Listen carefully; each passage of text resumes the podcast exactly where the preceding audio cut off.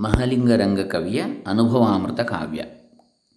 ಭಾಮಿನಿ ಷಟ್ಪದಿಯಲ್ಲಿ ಕನ್ನಡ ವೇದಾಂತ ಕಾವ್ಯಕೃತಿ ಹೊಸಗಿರಿ ಚಿದಂಬರಯ್ಯನವರ ಟೀಕಾ ಸಹಿತ ಸಂಪಾದಕರು professor G. Ashwathnarayan, ಅಧ್ಯಾತ್ಮ ಪ್ರಕಾಶ ಕಾರ್ಯಾಲಯ ಹೊಳೆ ನರಸೀಪುರ ಇವರಿಂದ ಪ್ರಕಾಶಿತವಾದದ್ದು.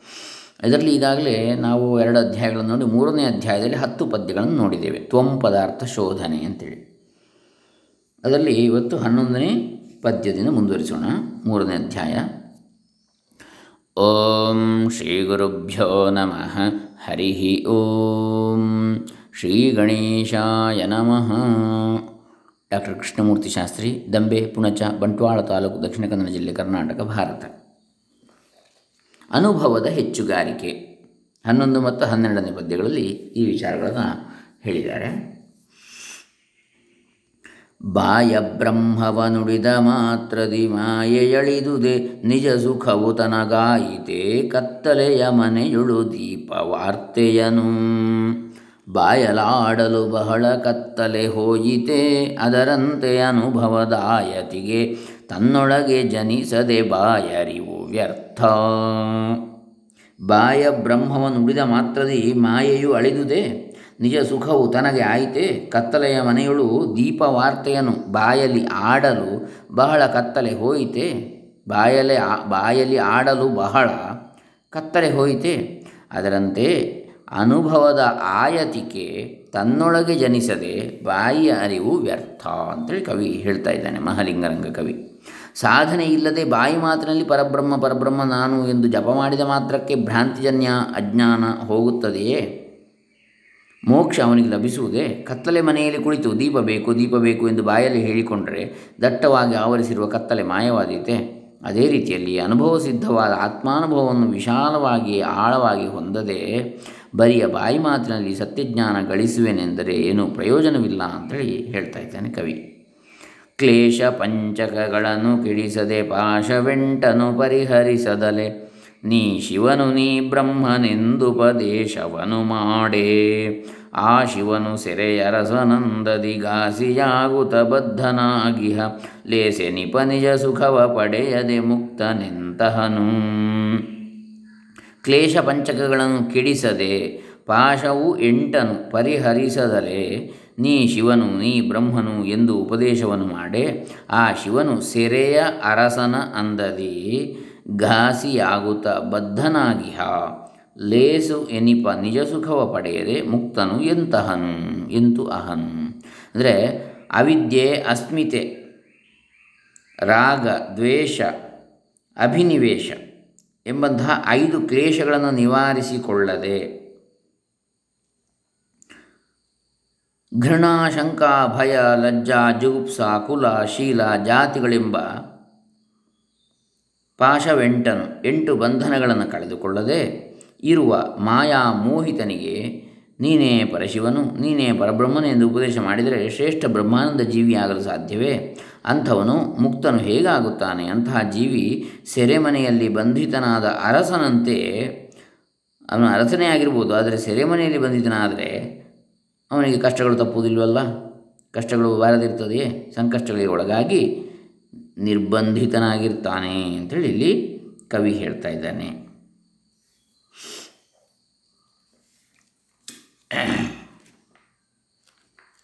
ಇಲ್ಲಿ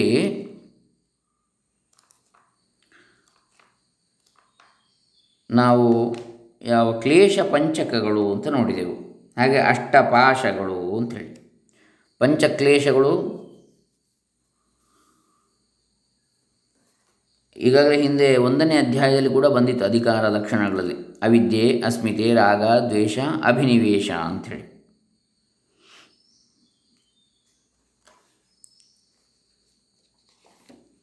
ಇಲ್ಲಿ ಪುನಃ ಮತ್ತೆ ಬಂದಿದೆ. ಅಂದರೆ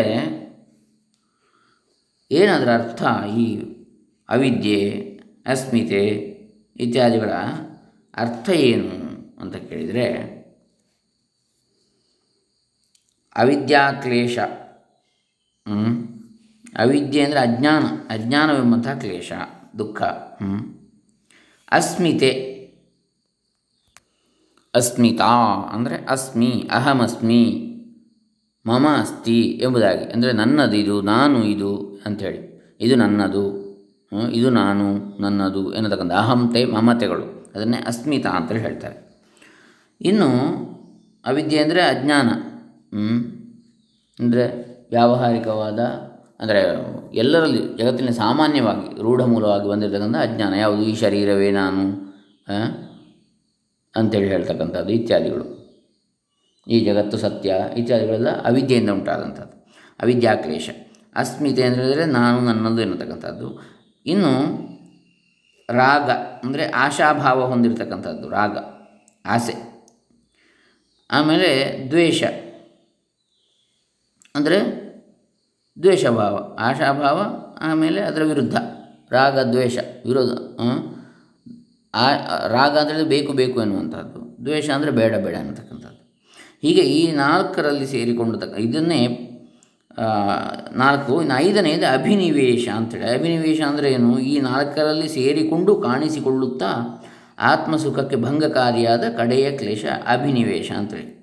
ಇವೆಲ್ಲವೂ ಅವನಲ್ಲಿ ಆವೇಶವಾಗಿದ್ದಾಗ ಅದಕ್ಕೆ ಅಭಿನಿವೇಶ ಅಂತ ಹೇಳ್ತಾರೆ, ಈ ನಾಲ್ಕು ಕೂಡ ಇದ್ದರೆ ಹೀಗೆ ಇದು ಪಂಚಕ್ಲೇಶಗಳಾಯಿತು. ಹಾಗೆ ಅಷ್ಟಬಂಧನಗಳು ಅಂಥೇಳಿ ಘೃಣ ಶಂಕಾ ಭಯಂ ಲಜ್ಜಾ ಜುಗುಪ್ಸಾ ಚೇತಿ ಪಂಚಮಿ ಕುಲಂ ಶೀಲಂ ತಥಾ ಜಾತಿರಷ್ಟೋಪಾಶಾ ಪ್ರಕೀರ್ತಿತಾ. ಅದು ಅಷ್ಟಬಂಧನಗಳು.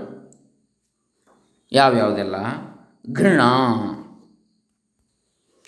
ಅಂದರೆ ಕಾರುಣ್ಯ, ದಯೆ, ಜುಗುಪ್ಸೆ, ನಿಂದೆ ಇತ್ಯಾದಿ ಅರ್ಥಗಳಿವೆ. ಘೃಣ ಅಂತ ಹೇಳಿದರೆ. ಶಂಕ ಅಂದರೆ ಶಂಕೆ, ಸಂದೇಹ. ಭಯಂ, ಭಯ, ಲಜ್ಜಾ, ನಾಚಿಕೆ. ಅಷ್ಟಪಾಶಗಳು ಇವೆಲ್ಲ. ಈಗ ಒಬ್ಬ ಅವಧೂತನಿಗೆ ಯಾವುದೇ ನಾಚಿಕೆ ಇರೋದಿಲ್ಲ ಅವನಿಗೆ ಅವನ ಮೇಲೆ ಡ್ರೆಸ್ ಉಂಟಾ ಡ್ರೆಸ್ ಅಂಗಿ, ಬಟ್ಟೆಗಳು ಉಂಟಾ ಇಲ್ವೋ ಅವನಿಗೆ ಗೊತ್ತಾಗೋದಿಲ್ಲ. ಹಾಗಾಗಿ ಲಜ್ಜಾರಹಿತ. ಅಂದರೆ ಅವನು ಆತ್ಮಭಾವದಲ್ಲಿದ್ದಾನೆ ದೇಹ ಭಾವದಲ್ಲಿಲ್ಲ ಅವನು. ಈ ದೇಹ ನನ್ನದು, ಈ ದೇಹವೇ ನಾನು ಎನ್ನುವ ಭಾವ ಇದ್ದರೆ ಆವಾಗ ನಮ್ಗೆ ನಾಚಿಕೆ ಅಂತ ಬರ್ತದೆ ಬಟ್ಟೆ ಇಲ್ಲ ಹಾಗೆ, ಜುಗುಪ್ಸ. ಜುಗುಪ್ಸೆ ಅಂತೇಳಿ ಇಲ್ಲಿ ಐದನೇದಾಗಿ ಕೊಡ್ತಾ ಇದ್ದಾರೆ. ಹಾಗಾಗಿ ಘೃಣ ಅಂತೇಳಿ ಹೇಳಿದರೆ ನಾವು ನಿಂದ ಅಂತೇಳಿ ತೆಗೋ ತಗೊಳ್ಬೋದು ನಿಂದೆ ಅಂತೇಳಿ. ಜುಗುಪ್ಸೆ ಅಂದರೆ ಯಾವುದು ಬೇಡ ಅಂತೇಳಿ ಹೇಳ್ತಕ್ಕಂಥದ್ದು. ಈಗ ಅವಧೂತನಾಗಿರ್ತಕ್ಕಂಥ ಅಥವಾ ಬ್ರಹ್ಮಜ್ಞಾನಿ ಆಗಿರ್ತಕ್ಕಂಥವನಿಗೆ ಯಾವುದರಲ್ಲಿಯೂ ರಾಗವೂ ಇರಬಾರ್ದು, ದ್ವೇಷವೂ ಇರಬಾರ್ದು ಅಂದರೆ ಉದಾಸೀನನಾಗಿರಬೇಕು ಅಂದರೆ ಹಾಗೆ, ಆಸಕ್ತಿ ಇಲ್ಲದೇ ಇರಬೇಕು ಅಂತ. ಕೊಟ್ಟರೆ ತಗೊಳ್ಳೋದು. ಹಾಂ ಕೊಡದಿದ್ದರೆ ಬೇಸರ ಇಲ್ಲ. ಎರಡೂ ಒಂದೇ ರೀತಿ, ಸಮತ್ವ. ಹಾಗಾಗಿ ಆ ರೀತಿಯಾದಂತಹ ಬುದ್ಧಿ ಇರಬೇಕು ಅಂತ. ಜಿಗುಪ್ಸೆ ಅಂದರೆ ಬೇಡಲೇ ಬೇಡ ಅಂತೇಳಿ ನನಗೆ ಬೇಡಪ್ಪ. ಅಂತೇಳಿ ಹೇಳುವಂಥದ್ದು. ಹ್ಞೂ ಬೇಡಲೇ ಬೇಡ ಅಂತ ಜಿಗುಪ್ಸೆ ಬಂದೇ ಬಿಡತಕ್ಕಂಥದ್ದು. ಅಂಥದ್ದು ಇರಬಾರ್ದು. ಮತ್ತು ಎದುರುಚ್ಛ ಲಾಭ ಸಂತೋಷನಾಗಿರಬೇಕು ಅಂತ ದೊರೆತದ್ದರಲ್ಲಿ ಸಂತೋಷದಿಂದ ಇರಬೇಕು. ಯಾಕಂದರೆ ಸಂತೋಷವೇ ಬ್ರಹ್ಮಾನಂದ. ಅದು ಯಾವ ರೀತಿಯಿಂದ ಇರಬೇಕು ಅಂದರೆ ಲಾಭ ಸಂತೋಷ ಈಶಾವಾಸ ಈ ತೇನ ತ್ಯಕ್ತೇನ ಮುಂಜಿತ ಭಗವಂತ ಕೊಟ್ಟದರಲ್ಲಿ ಸಂತೋಷದಿಂದ ಇರಬೇಕು ಅಂತ. ಕಸಿದುಕೊಂಡಲ್ಲ. ಇರಲಿ. ಈಗ ಕುಲಂ ಶೀಲಂ ತಥಾ ಜಾತಿ ಅಷ್ಟಪಾಶಗಳು. ಕುಲ. ಅವನ ವಂಶ. ಅದು ಒಂದು ಪಾಶ. ನಾನು ಇಂಥವನು, ಅಂಥವನು, ನಾನು ಅಂಥ ಕುಟುಂಬದವನು, ಇಂಥ ಕುಟುಂಬದವನು ಅಂಥೇಳಿ ಆಮೇಲೆ ಶೀಲ. ಅವನ ನಡವಳಿಕೆ. ಅದು ಕೂಡ ಒಂದು ಪಾಶ ಹ್ಞೂ ನಾನು ಹೀಗೆ ವರ್ತಿಸ್ತಾ ಇದ್ದೇನೆ, ನಾನು ಒಳ್ಳೆಯವನು ಅಥವಾ ನಾನು ಕೆಟ್ಟವನು, ಇತ್ಯಾದಿ ಭಾವನೆಗಳು ಯಾವುದಿರ್ತವೆ ಅವುಗಳನ್ನೆಲ್ಲ ಮೀರಬೇಕು ಅಂತ. ಪಾಪ ಪುಣ್ಯಗಳನ್ನು, ಧರ್ಮಾಧರ್ಮಗಳನ್ನು ವಿವರ್ಜಿತ ಪಂತಹ ಅಂತೇಳಿ. ಧರ್ಮಾಧರ್ಮ ವಿವರ್ಜಿತ ಪಂತಹ ಪುಣ್ಯ ಪುಣ್ಯ ವಿವರ್ಜಿತ ಪಂತಹ ಅಂತೇಳಿ ಅಂದರೆ ಪುಣ್ಯ ಮತ್ತು ಅಪುಣ್ಯ, ಪಾಪ. ಇವೆರಡನ್ನು ಮೀರಿ ಇರುವಂಥದ್ದು ಆ ರೀತಿಯಾಗಿ ಇಲ್ಲದ್ರೆ ಅಷ್ಟಪಾಶಗಳಲ್ಲಿ ಒಂದು ಅವನಿಗಿದೆ ಅಂತ. ಆಮೇಲೆ ತಥಾ ಜಾತಿ ಜಾತಿ ಅಂದರೆ ಹುಟ್ಟು. ತಾನು ಇಂಥ ಮನೆಯಲ್ಲಿ ಹುಟ್ಟಿದ್ದೇನೆ, ಇಂಥ ಜಾತಿಯವನು ಇತ್ಯಾದಿ. ಇವೆಲ್ಲ ಅಷ್ಟ, ಇವು ಅಷ್ಟಪಾಶಗಳು ಅಂತೇಳಿ. ಹೀಗೆ ಇಲ್ಲಿ ಕ್ಲೇಶ ಪಂಚಕಗಳನ್ನು ಕೆಡಿಸದೆ ಪಾಶವೆಂಟನ್ನು ಪರಿಹರಿಸದಲೇ? ಹೀಗೆ ಅವಿದ್ಯೆ, ಅಸ್ಮಿತೆ ರಾಗದ್ವೇಷ ಅಭಿನಿವೇಶಗಳೆಂಬ ಐದು ಕ್ಲೇಶಗಳನ್ನು ನಿವಾರಿಸಿಕೊಳ್ಳದೆ ಘೃಣ, ಶಂಕ, ಭಯ, ಲಜ್ಜಾ ಜೂಪ್ಸ ಕುಲಶೀಲ ಜಾತಿಗಳೆಂಬ ಎಂಟು ಬಂಧನಗಳನ್ನು ಕಳೆದುಕೊಳ್ಳದೆ ಇರುವ ಮಾಯಾಮೋಹಿತನಿಗೆ ನೀನೇ ಎಲ್ಲವೂ, ನೀನೇ ಪರಶಿವನು ನೀನೇ ಪರಬ್ರಹ್ಮಂತರು ಉಪದೇಶ ಮಾಡಿದರೆ ಶ್ರೇಷ್ಠ ಬ್ರಹ್ಮಾನಂದ ಜೀವಿ ಆಗಲು ಸಾಧ್ಯವೇ? ಅಂಥವನು ಮುಕ್ತನು ಹೇಗಾಗುತ್ತಾನೆ ಅಂತಹ ಜೀವಿ ಸೆರೆಮನೆಯಲ್ಲಿರುವ ಅರಸನಂತೆ ಸಂಕಷ್ಟಗಳಿಗೆ ಒಳಗಾಗಿ ನಿರ್ಬಂಧಿತನಾಗಿದ್ದ ಅರಸನಾದರೂ ಸೆರೆಮನೆಯಲ್ಲಿದ್ದರೆ ಹೇಗೆಯೋ ಹಾಗೆ ಆ ಬಂಧನಗಳಲ್ಲಿ ತೊಳೆದಾಡ್ತಾ ಇರ್ತಾನೆ ಅಂತೇಳಿ ಕವಿ ಇಲ್ಲಿ ಹೇಳ್ತಾ ಇದ್ದಾನೆ. ಬಂದಿಯಾಗಿರುವ ದೊರೆಯಂತೆ ಬೇಡಿದ ರಾಜ್ಯವನ್ನು ಕಳೆದುಕೊಂಡು ರಾಜ್ಯವನ್ನು ತಿರುಗಿ ಪಡೆದಲ್ಲದೆ ಅವನು ನಿಜವಾದ ದೊರೆಯಾಗುವನೇ? ಅದರಂತೆ ಕ್ಲೇಶಗಳನ್ನು ಪಾಶಗಳನ್ನು ಕಳೆದುಕೊಂಡರೆ ಮಾತ್ರ ಅವನು ಶಿವನಾಗ್ತಾನೆ ಅಂತೇಳಿ ಇಲ್ಲಿ ಕವಿ ಹೇಳ್ತಾ ಇದ್ದಾನೆ. ಇನ್ನು ಏಕನಿಷ್ಠೆ ಅಂತೇಳಿ ಮುಂದಿನ ಪದ್ಯದ ತಾತ್ಪರ್ಯ ಏಕನಿಷ್ಠೆ ಅಂದರೆ ಹೇಗಿರಬೇಕು? ಹದಿಮೂರನೇ ಪದ್ಯ. ಎಲೆ ಧನಂಜಯ ಸರ್ವಧರ್ಮವನುಳಿದು ನನ್ನನೆ ಭಜಿಸು ಪಾಪವ ತೊಲಗಿಸುವೆ. ನಿನಗೀಗ ಮೋಕ್ಷವನಿತ್ತು ಸಲಹುವೆನು ಹಲವು ಕೊಂಬೆಗೆ ಹಾರದೊಂದನೆ ಬಲು ಬಿಡಿದು ಗತಿ ಒಡೆವುದೆಂದದ ತಿಳುಹಿದನು ಶ್ರೀಕೃಷ್ಣ ಗೀತಾ ಪರಿಸಮಾಪ್ತಿಯಲಿ.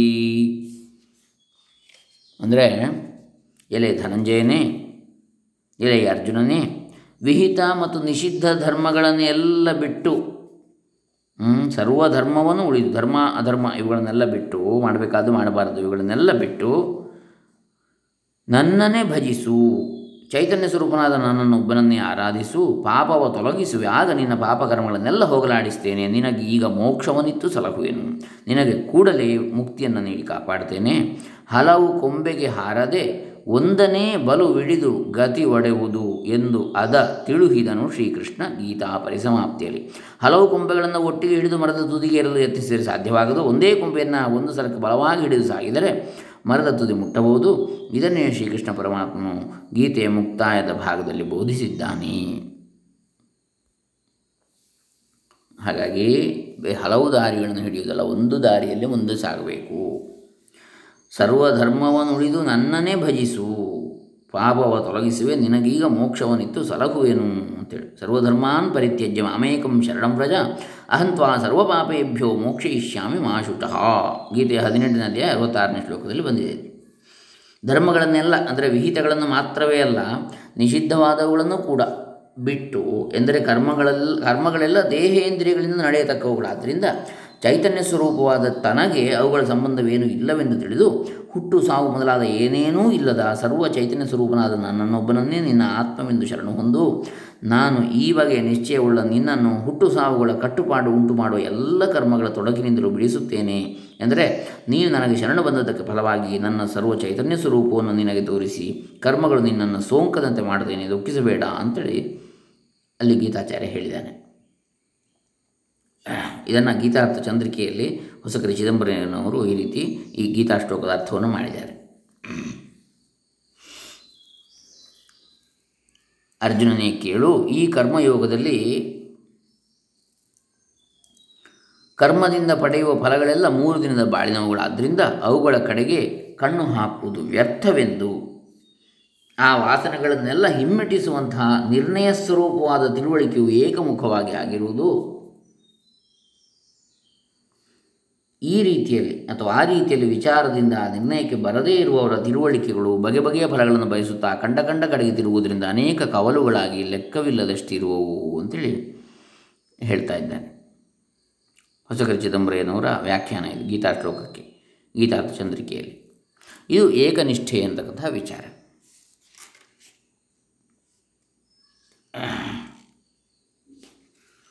ಇನ್ನು ಬಹುಶಃ ಮುಂದಿನದನ್ನು ನಾವು ಮುಂದೆ ನೋಡೋಣ. ಹರೇ ರಾಮ. ಮಹಲಿಂಗರಂಗ ಕವಿ ಚರಣಾರವಿಂದ ಅರ್ಪಿತಮಸ್ತು ಸದ್ಗುರು ಚರಣಾರ, ಚರಣಾರವಿಂದ ಅರ್ಪಿತಮಸ್ತು ಸರ್ವೇ ಜನ ಸುಖಿನೋ ಭವಂತು. ಓಂ ತತ್ಸತ್ ಬ್ರಹ್ಮಾರ್ಪಣಮಸ್ತು